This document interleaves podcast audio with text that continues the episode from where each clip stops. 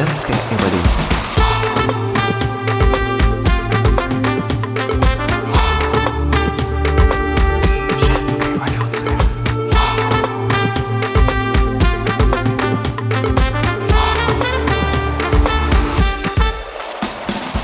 Привет, друзья! С вами Олеся и подкаст «Женская эволюция». Я маркетолог и коуч, и в этом подкасте беру интервью у женщин, владелец бизнесов, экспертов и основателей необыкновенных проектов. В декабре этого года, уже через несколько дней, подкасту исполняется три года. И в честь этого праздника я буду дарить подарки и делать сюрпризы. Приглашаю вас присоединиться к телеграм-каналу подкаста, где все это и будет происходить. Ссылку вы найдете в описании к этому эпизоду.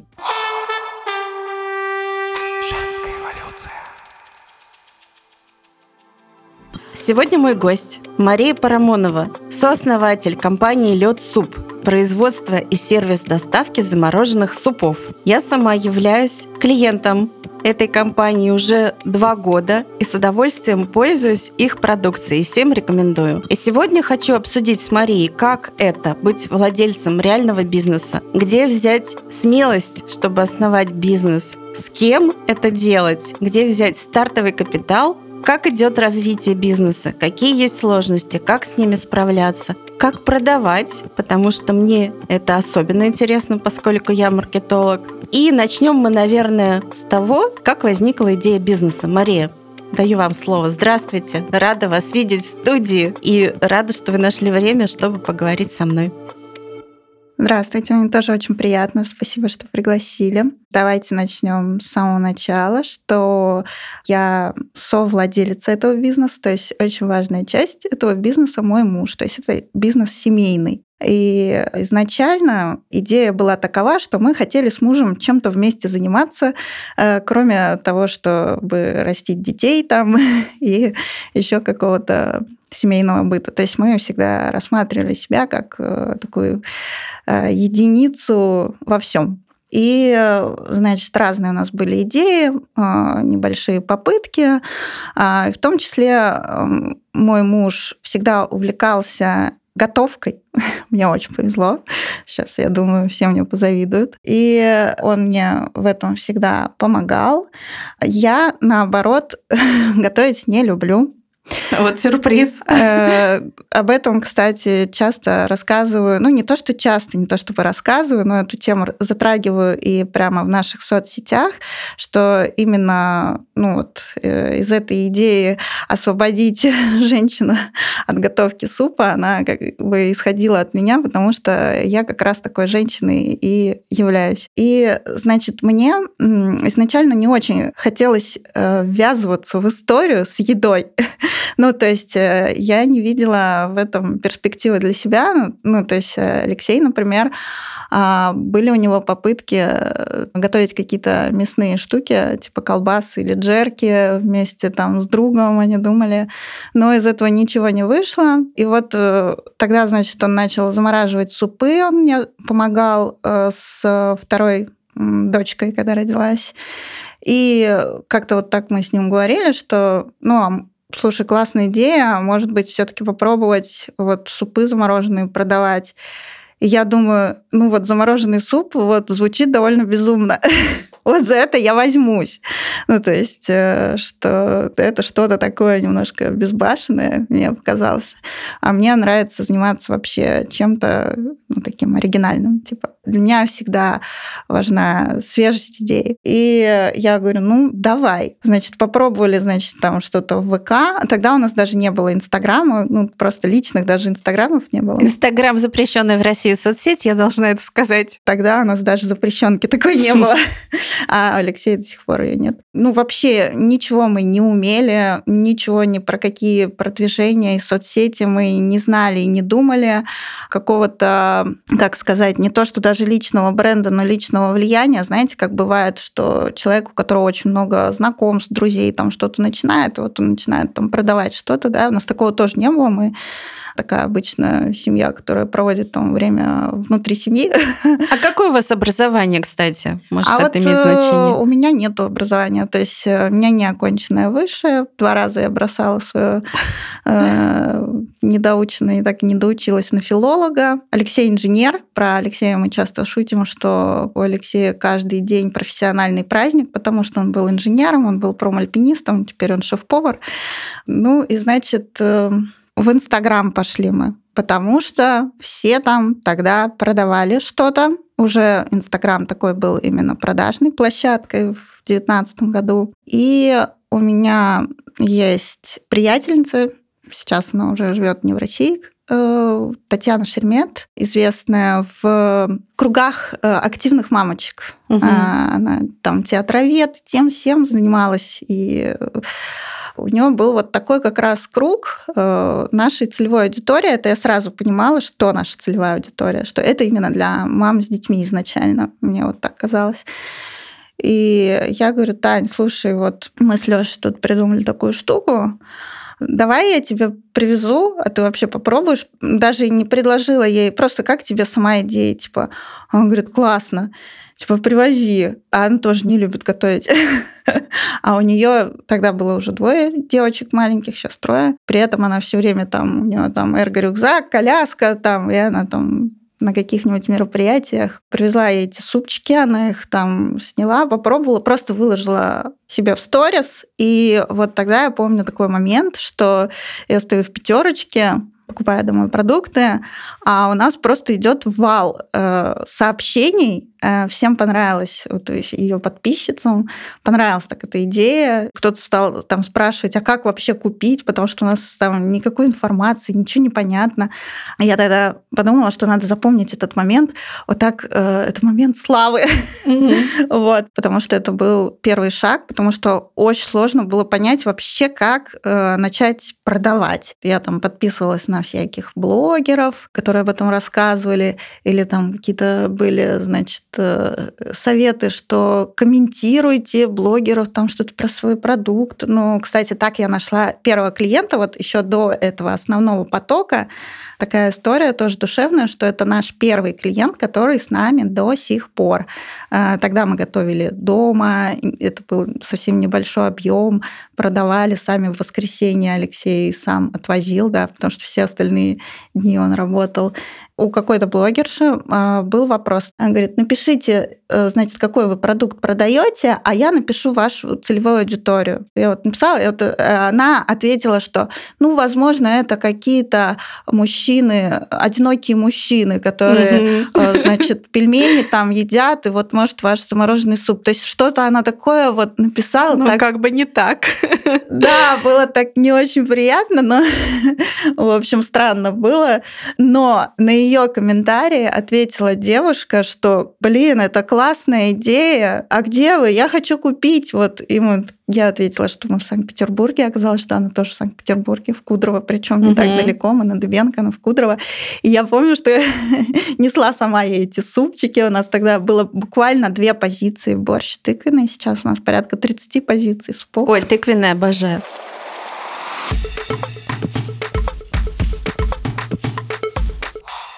Я хочу спросить, пока мы еще далеко не ушли, в каком году это все началось вообще? Сколько лет вы существуете? Начните с самого начала. Ну вот получается, наверное, в девятнадцатом. Просто Мгм. сложно сказать, потому что мы дома готовили, но может, год или даже побольше, потому что мы как-то ну, не рассматривали это, что ли, как бизнес-идею, а как э, занятие, что ли, для души. Ну, то есть Алексею нравилось готовить, мне нравилось, что это для меня какая-то самореализация в плане ну, оформления того же Инстаграма, там что-то, какая-то деятельность. И, может, даже была загвоздка именно во мне, что я ну, изначально ну вот не рассматривала это как бизнес-идея, а в нашем тандеме супружеском получается, что э, Алексей он такой основа именно, а я как импульс задаю. И вот мы, у меня долго не, не включался этот импульс. Я правильно понимаю, что вы в тот момент нигде не работали? Нет, у меня был какой-то фриланс, там я копирайтером была, видеомонтажом занималась, немножко Мгм. там, немножко сям, но, в принципе, на тот момент второй дочке уже было три года, и я не вернулась э, на работу из декрета. Я работала в книжном магазине до этого. Я вот была в таком поиске себя. У меня еще было несколько каких-то проектов своих, которые тоже в результате никуда не выросли. Значит, в какой-то момент э, я подумала, ну, что надо взяться за эти замороженные супы и вообще рассматривать их совсем с другой стороны. Блин, идея это классная. Но до этого я почему-то очень долго доходила сама. И был тоже поворотный такой момент, что как раз в тот момент, когда я решила, что Лёша, да, давай, а он сломал руку правую перед Новым годом на коньках. Мы катались. Мы с ним разговариваем, он говорит, ну, надо тогда написать всем... Ну, у нас тогда немного было клиентов, но тем не менее уже были постоянные какие-то клиенты что написать, что так и так, пока что вот он, мы там уходим типа в небольшой А отпуск. тогда Леша сам еще готовил. Лёша готовил сам. Мгм. Я ему что-то помогала, но вообще по минималке. То есть я там была больше там на упаковке, на каких-то таких технических моментах, но в принципе я не, не готовила. А я говорю, нет, ты что, я только что решила, что все, типа мы занимаемся этим, ну, значит, мы должны сделать все, ну, будем работать в ноль, там, э, в минус, но мы не должны хотя бы потерять э, тех клиентов, которые у нас сейчас есть. Тогда я начала готовить э, под его руководством у нас уже был ну, какой-то ассортимент такой неплохой, там порядка восьми, наверное, супчиков, может, десяти даже. Тогда у нас э, появился первый работник по найму вообще на следующий день после того, как Леша сломал руку, он должен был вести доставку. И вот он мне говорит, что ну надо тогда там перенести. Я говорю, нет, я сейчас буду звонить своим знакомым. Что там, доставка такая большая. Я, ну, мы не должны клиентов своих подводить. И э, наш знакомый нас выручил. Тогда был коронавирус, кстати. Э, Значит, это был 20-й год. Значит, 20-й уже был, да. И э, наш знакомый сидел как раз без работы. Он говорит, ну, давайте я тогда у вас и курьером, и поработаю. А на тот момент, когда мы до этого обсуждали, что, да, ну, нам надо как-то, что мы все сами делаем, нам надо как-то делегировать. Делегировать очень сложно всегда. Особенно, когда ты никогда не занимался бизнесом начинаешь считать, вот, что да мы не будем тогда зарабатывать, да. А тут э, нам уже пришлось. А потом, хоп, выясняется, что мы даже не в ноль, а в плюс, и даже очень неплохо работаем. А потом, значит, у нас э, появилась повар, которая к нам приходила на дом. Тоже такая история, что я готовила эти супчики и очень-очень уставала. Выходила во двор, на площадку с детьми, там, погулять, просто там развеяться. И была мамочка у Сала, она до сих пор у нас работает, наш основной повар. Ей было меня просто жалко. Она говорила, Маш, давай я буду к тебе приходить, просто тебе помогать. Он говорит, я не надо мне деньги, вот э, просто буду приходить со своей дочкой, там моя дочка потусит с твоей дочкой, а я тебе буду помогать. Я говорю, да нет, Вусала, как так? Ты что там будешь что-то там готовить у нас дома, мыть посуду? А он говорит, я не могу просто на тебя смотреть. И вот так, э, значит, она стала к нам приходить, Леша стал ее обучать. Уже как-то он освоился, даже начал готовить левой рукой. Я снова от готовки потихоньку отошла. Ну, то есть тоже какие-то там помогать моменты. Болезненно мы приходили к этому делегированию, даже к такому маленькому, да. И потом я сказала, ну все, ребят, это уже какой-то тут... э, Что это вообще здесь происходит? Нам нужен цех. Я хотела как раз спросить, сколько времени вот э, длился тот период, когда вы готовили дома, когда вы перешли уже в цех. А еще, знаете, такой вопрос, пока я не забыла. Мгм. Был ли у вас какой-то стартовый капитал? Вы привлекали инвесторов или все делали вот просто сами? А, Мы все делали сами. Э, Не рекомендую делать никому так. Это не, конечно, не совсем правильно. С другой стороны, э, если вам страшно, то делайте хоть как-нибудь. Мы делали хоть как-нибудь. Вот. Поэтому, да, забудьте мой первый совет, воспользуйтесь вторым. Да, мы очень в себе сомневались, ну, как бы вообще во всей этой идее. Тем более, тогда коронавирус, да, впервые нас потряс наш мир. Все вот эта стабильность начала уплывать, и как бы ну, как-то страшно было что-то начинать. И поэтому у нас были какие-то порядка там 300 тысяч рублей своих. Вот мы их вложили в производство. Ну, то есть дома мы готовили, мы просто там что-то покупали, типа у нас там две морозилки мы купили, к счастью, у нас трехкомнатная квартира, вакматры какие-то. А, ну, это, конечно, не сравнить с производством ни с чем. А сейчас у вас что? Сейчас у нас э, цех, э, значит, э, метража порядка 120 метров. Команда у нас не такая большая, но тем не менее 10 человек. Оборот полтора миллиона. Ну вот, и сервис доставки работает, то есть у нас три раза в неделю у нас доставка своя, плюс есть партнеры, есть направление хорики, которые тоже мы изначально не рассматривали. То есть мы думали, что мы готовим супы и продаем их, ну, мы не мы, но как-то они попадают сразу к клиенту. Да, B2C называется. Да, B2C. Да, а потом вдруг нам начали звонить маленькие кафешечки и спрашивать, а что у вас там, оптовый прайс там, а можно ли, а, значит, нам не по два кубика, а по одному? И мы с удивлением поняли, что вот э, хорики... Это, это еще нужно и, и кафе. Да, и кафе, либо это какой-нибудь э, гостинично-туристический там комплекс, да, где угу. какой-нибудь хостел, допустим. Ну, хостел нет, но какая-нибудь гостиничка может вполне и начали развивать тоже потихоньку это направление. И у нас сейчас тоже порядка 15% это наши маленькие оптовички. Порядка 50% это наш сервис доставки, и 35% это наш крупный партнер Смекалка. Вы прямо так э, бодро оперируете цифрами, что чувствуется, подготовились, да? Ну да, просто это мои сейчас как не сейчас, а уже давно вот э, немножко затронуть тему про смекалку, если можно плане взаимодействия, да, а, значит, э, смекалка это для нас э, стало таким большим шагом и большим испытанием. А что они делают? Смекалка это вообще у них свои производства полуфабрикатов. Там большое наименование и фрикадельки, и пельмени, и сосиски.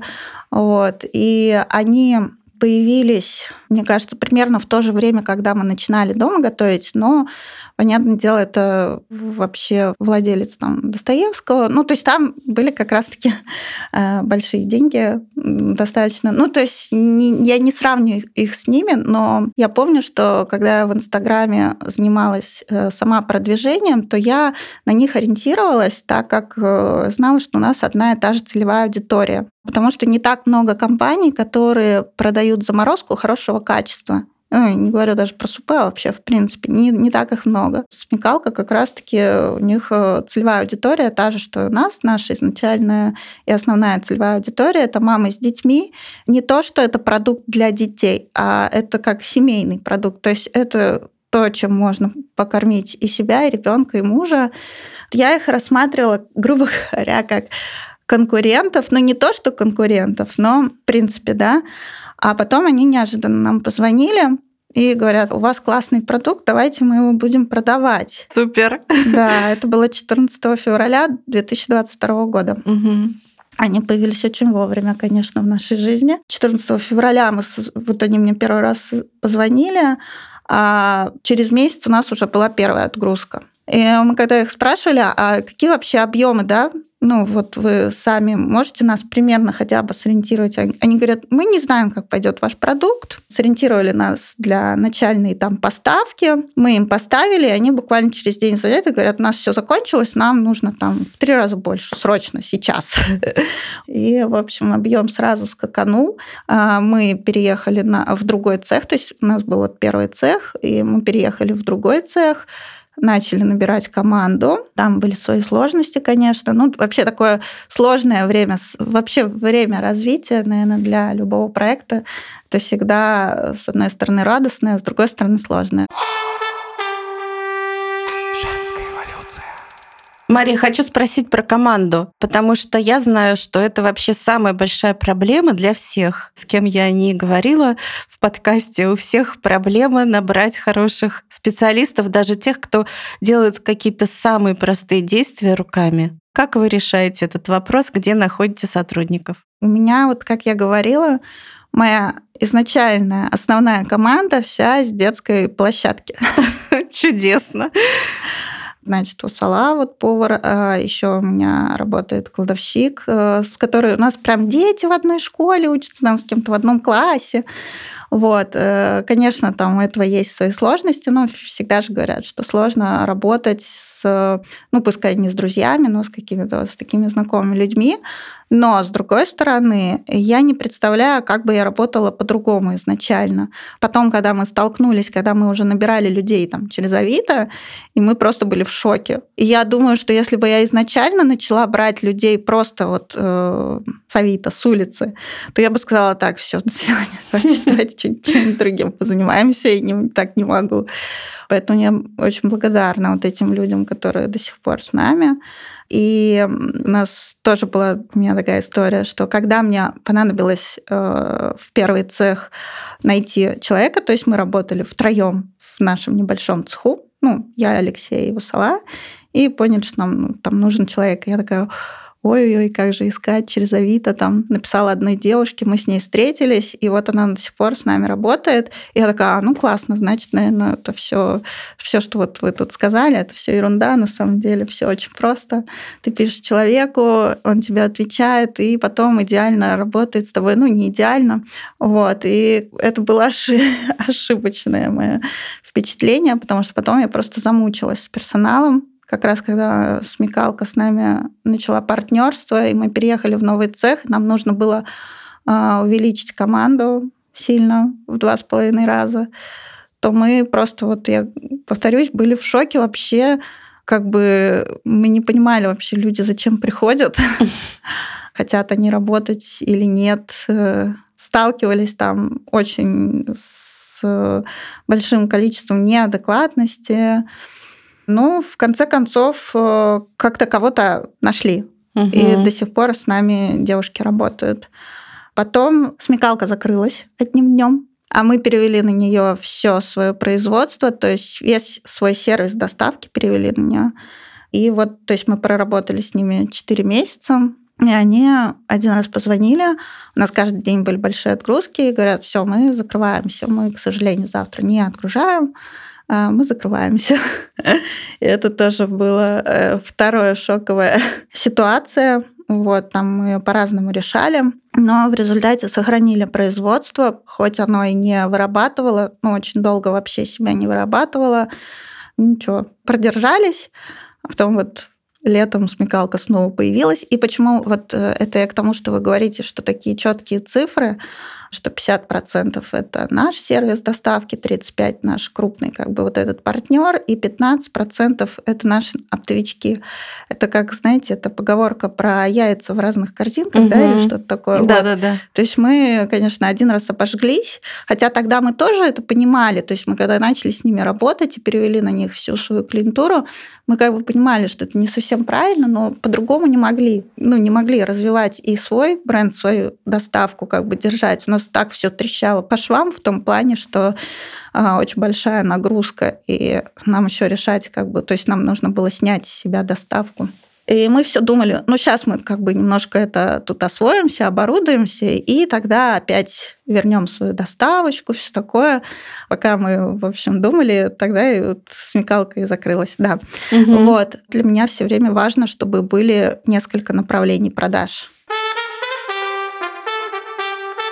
Я хочу еще спросить, где вы закупаете продукты, потому что это важный вопрос, чтобы держать высокое качество. Мы закупаем продукты у ну, таких достаточно известных крупных поставщиков, типа Продстар, в том числе из ленты у нас идут сейчас вот овощи с, с овощами вообще. Тыква, я знаю. Да, тыква из ленты. Лента поначалу нам перезванивала и спрашивала, вам точно нужны вот эти вот все вот эти вот килограммы тыквы? точно? В общем, мы каждый раз грабим ленту. Офигенный тыквенный суп, просто мой фаворит.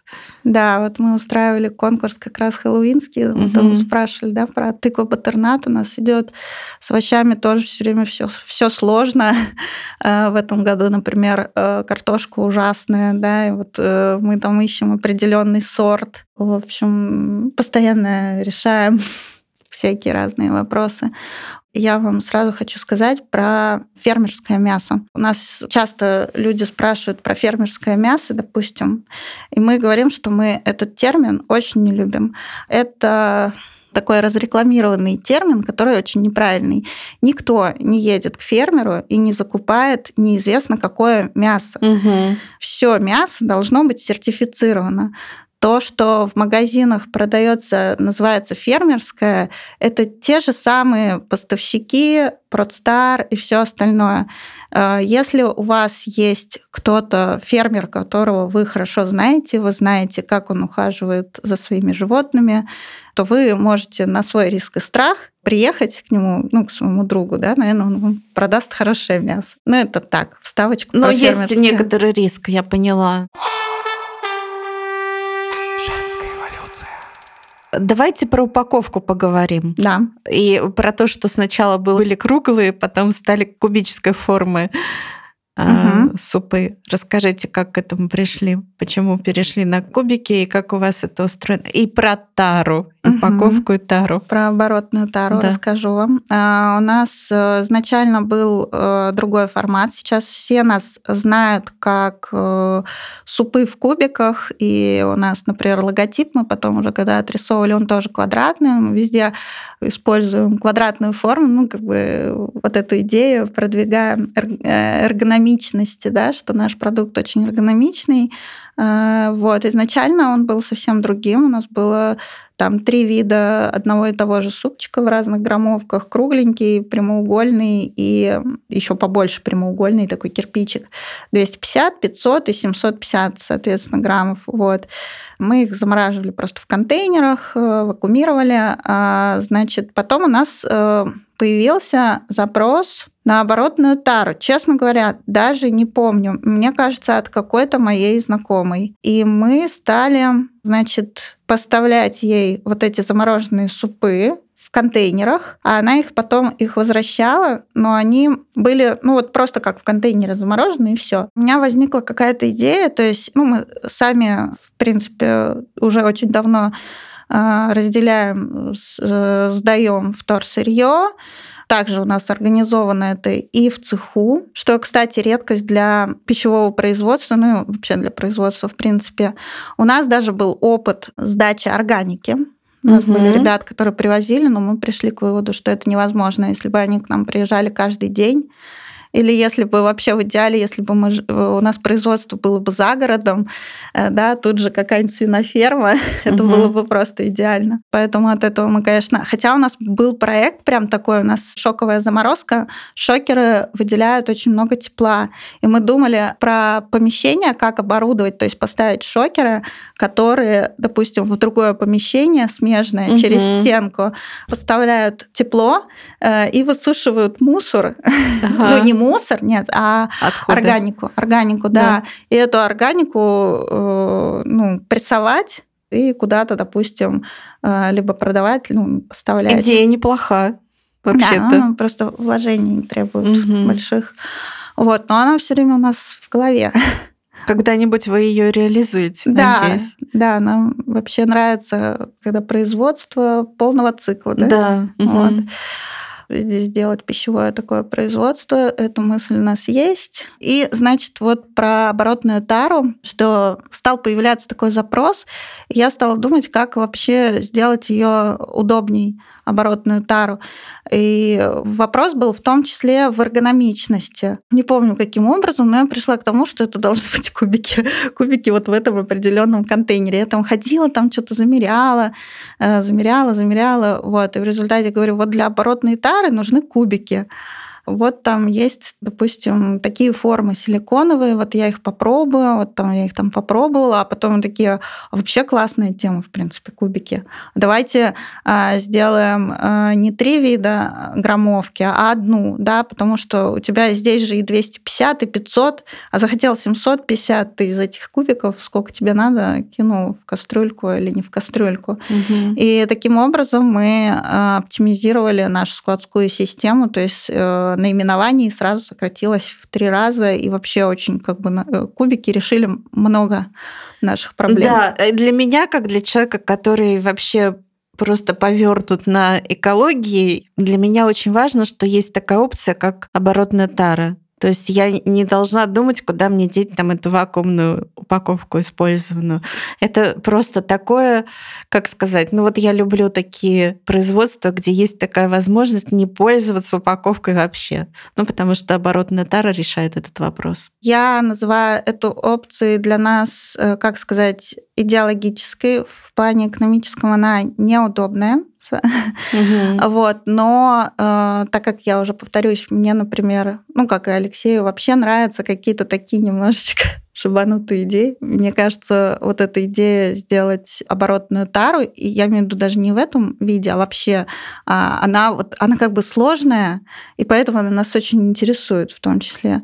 Э, вот, и мы все еще ее прорабатываем. Прорабатываем, как сделать удобнее для нас, как сделать удобнее для клиента. Сейчас, к счастью, у нас достаточно много места на производстве, хотя мы сделали вот там немножко опцию сложнее, что ее надо заранее э, заказывать, оборотную тару, как раз-таки потому, что у нас очень много наименований, мы не можем э, хранить в оборотной таре, то есть э, наши супчики, они занимают намного больше места. Но у нас кстати, давно не снимала статистику. Точно помню, что год назад у нас было, значит, 7% от заказов, ну, от нашего сервиса доставки. Сейчас, мне кажется, что эта цифра увеличилась. Мы постоянно покупаем эти контейнеры. У нас даже есть частная школа, и они закупают в оборотной таре. И очень большое количество контейнеров сразу уходит к ним, порядка mm там 40 контейнеров уезжает, кстати, во все Всеволожск.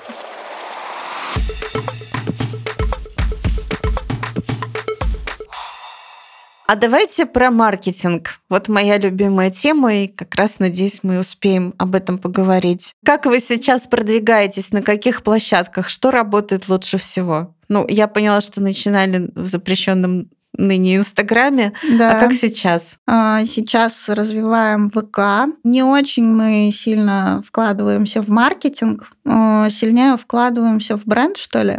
Угу. Вот, то есть нам, как э, и когда-то, важно, чтобы люди нас рекомендовали друг другу вот, чтобы было не стыдно рассказать про наш продукт. Вот. У нас были разные опыты и реклама в лифтах, которая вообще не работала, и также мы участвовали, допустим, в маркете у моря, э, в Севкабеле, угу.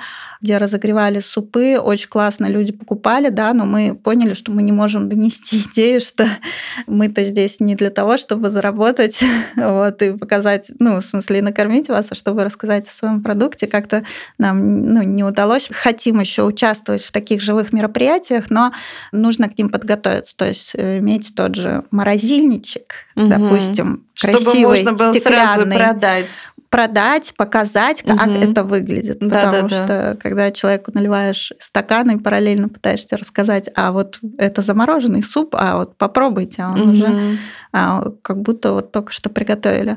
Вот, поэтому, да, основная площадка сейчас ВК. С ТГ мы как-то пока нам не, не удалось подружиться, не знаю почему. В запрещенной сети сейчас ничего не работает. С блогерами я не очень люблю работать, потому что никогда неизвестно, как сработает, то в большой плюс, то в большой минус. Мне вот не очень нравится. Угу. Вот. Возможно, мне просто нужен человек, который этим будем, будет заниматься, чтобы снять мою головную боль. Яндекс Директ пробовали, вбухнули кучу денег, не получили должные ответки, возможно, работали мало. Сейчас тоже будем на Тугисе закупать рекламу, пробовать вот угу. такой формат. Ну, вот так. А в ВК у вас что работает? Таргет? Таргет, угу. таргет, да. Ну и вообще там как-то поживее сейчас публика взаимодействует с угу. брендом ВК угу. лучше, чем в Инстаграме. Да, но я по привычке слежу за вами в Инстаграме, там в конкурсе участвовала и победила. Да, кстати. кстати, да, в хэллоуинском, да. Если вам понравилась идея и хочется попробовать наши супчики, я уже сказала, что их порядка 30, хочу уточнить, что там есть и линейка вегетарианских супов, и есть, ну, в этой же линейке веганские супы, И много супчиков там с рыбой, с морепродуктами, и супчики-пюре, да, которые деткам подходят. И в том числе супчики какие-то экзотические, типа там том-яма, не знаю, нашего фирменного морского сливочного. И супчики, которые понравятся очень голодному мужчине, какая-нибудь солянка. Солянка вообще. Да, то есть как бы от и до. Вот, поэтому Будем очень рады, если э, вы вообще попробуете продукты и расскажете нам, э, как он вам. А с удовольствием, вот я всегда с удовольствием о вас рассказываю своим знакомым друзьям. Я думаю, что, надеюсь, что после этого эпизода таких поклонников вашего бренда будет еще больше. Хочу спросить еще важную вещь. Э, мой сын вчера меня спросил, как они так делают, что в каждом супе он сейчас полюбил этот японский, как его? Том-ям? Нет, черный. А, миса, миса. Миса суп, да. Как так получается, что в каждом супе ровно по одной креветке, вот этой большой? А мы ее раскладываем. Вручную? Вручную. Да, у нас есть такие супы, суп с фрикадельками вообще раскладывается полностью вручную. Три фрикадельки, да? Да, три фрикадельки, 15 грамм горошка, 25 а, картошки. То есть это все прям вручную отсчитывается. Да, да, да. да. Все понятно. Отлично. Ну, я так и думала, кстати. Но я обещала ему, что я спрошу поэтому угу. выполняю обещание. А еще скажу угу. про креветку, например, если она будет, если мы кинем эти креветки сразу в суп горячий, то они станут резиновыми. Да. Вот. А тут мы, получается, быстренько разлили супчик, разложили туда креветки и в шоковую заморозку поставили. Вот. Угу. И вот на таких моментах э, мы держимся. За это нас клиенты и любят. За это у нас отвечает как раз Алексей. Он такой занудный, очень занудный человек, занудный повар. Я благодарна ему за это, потому что мне бы на это не хватило сил вообще думать о таких моментах. Ну, это круто. Да. Действительно, такие мелочи, они решают все. Угу. Хочу спросить, Мария, у вас, что посоветуете? Вот хочу от вас услышать три совета для тех, кто хочет основать, начать свой реальный бизнес? Первый совет — не слушать мой первый совет.